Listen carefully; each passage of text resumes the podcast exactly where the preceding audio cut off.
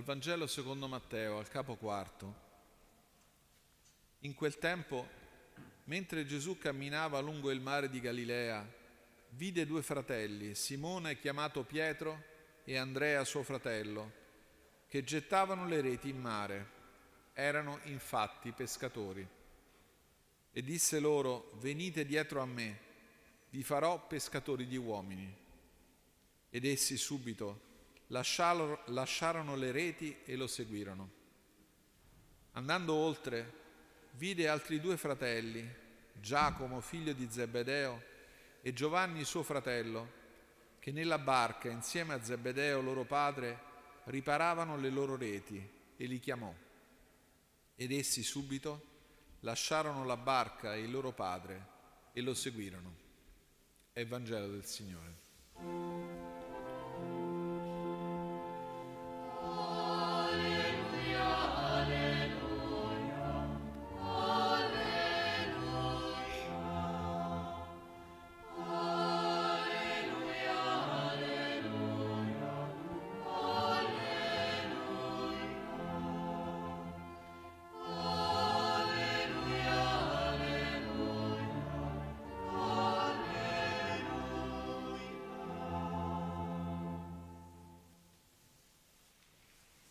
Cari fratelli e care sorelle, oggi insieme a tutta la Chiesa facciamo memoria dell'Apostolo Andrea, il primo dei chiamati.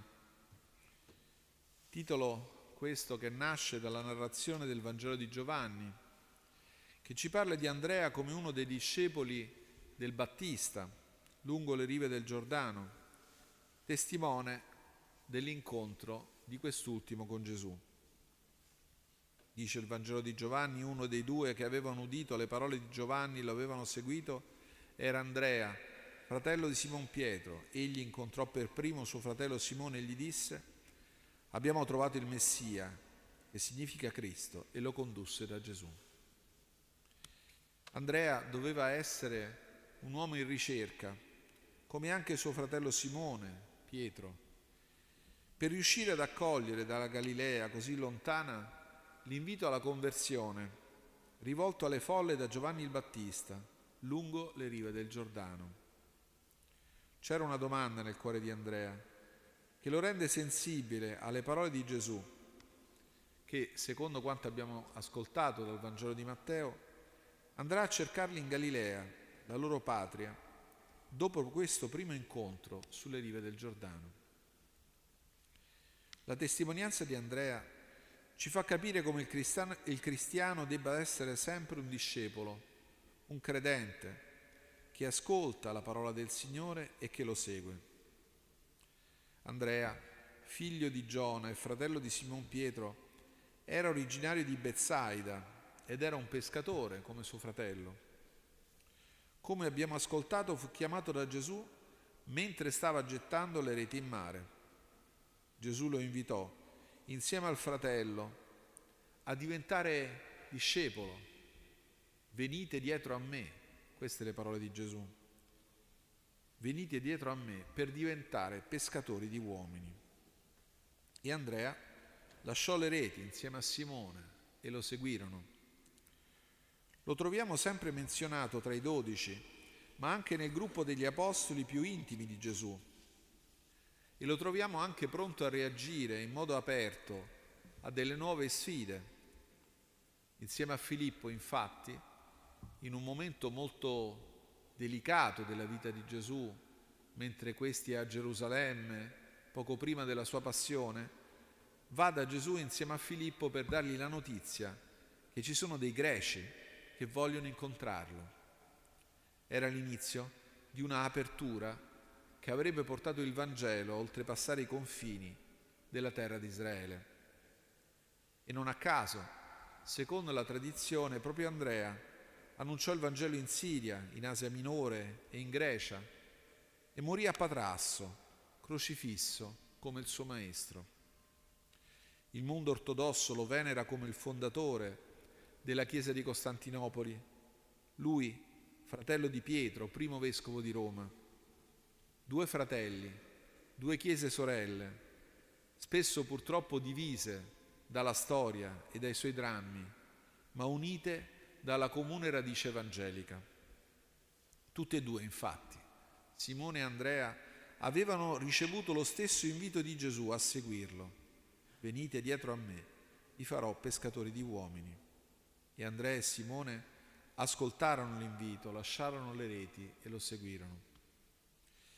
Cari fratelli e care sorelle, questo invito di Gesù giunge anche a noi all'inizio del tempo di avvento, un invito da non lasciare cadere, magari perché distratti o rassegnati o presi dalle tante cose che compongono la nostra vita, potremmo dire presi dalle nostre reti. C'è una pesca diversa alla quale siamo chiamati, una pesca che non uccide, ma che al contrario salva le vite degli uomini e delle donne. Come molti discepoli della sua generazione, Andrea incontrò l'ostilità e l'aperta persecuzione delle autorità romane del tempo.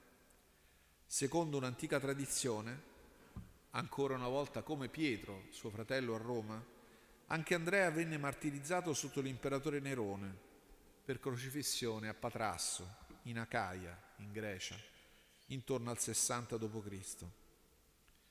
L'intolleranza e il pregiudizio delle autorità romane produssero numerose vittime a Roma e nell'impero, condannate a morire in modo tremendo con il supplizio della croce. Andrea, come Pietro, come Paolo, seguono Gesù. Muoiono come condannati a morte per una decisione sommaria, in nome di un capriccio di un principe che diventa immediatamente legge. Oggi è la giornata mondiale contro la pena di morte, che ricorda il primo Stato che l'abolì, il Granducato di Toscana, e oggi ricordiamo i tanti condannati a morte nel mondo, che attendono angosciati notizie sulla loro sorte. Il movimento che si oppone alla pena di morte, che è un vero relitto della storia, il movimento che si oppone alla pena di morte cresce ogni anno e ormai coinvolge migliaia di città nel mondo che oggi si sono collegate via web per ribalire il valore di ogni vita contro la cultura della vendetta e della morte. Cari fratelli e care sorelle, anche noi siamo invitati in questo tempo a lasciare le reti di sempre, ma soprattutto a cambiare orizzonte, a guardare le folle del nostro tempo, confuse, impaurite, da questo lungo periodo di pandemia. Gesù ancora cerca discepoli come Andrea e come Simone e per questo continua a chiamarci. E lui è il Signore, il primo pescatore di uomini e spera anche su di noi, anche al di là della nostra immaginazione e della considerazione che abbiamo di noi stessi. Tante volte infatti pensiamo di non essere all'altezza ma spesso si tratta solo di una comoda giustificazione. Se guardiamo al Vangelo, ciò che conta è che Gesù ci ritenga degni del suo invito. È il fatto che oggi siamo chiamati ad ascoltare e ad accogliere queste parole rivolte da Lui a noi. Seguire Gesù quindi non è una scelta per eroi o persone particolarmente dotate, tanto che vediamo come i primi suoi discepoli erano pescatori, eppure ascoltarono Gesù, si fidarono e lo seguirono, giungendo lontano, portando il suo Vangelo sino agli estremi confini della terra.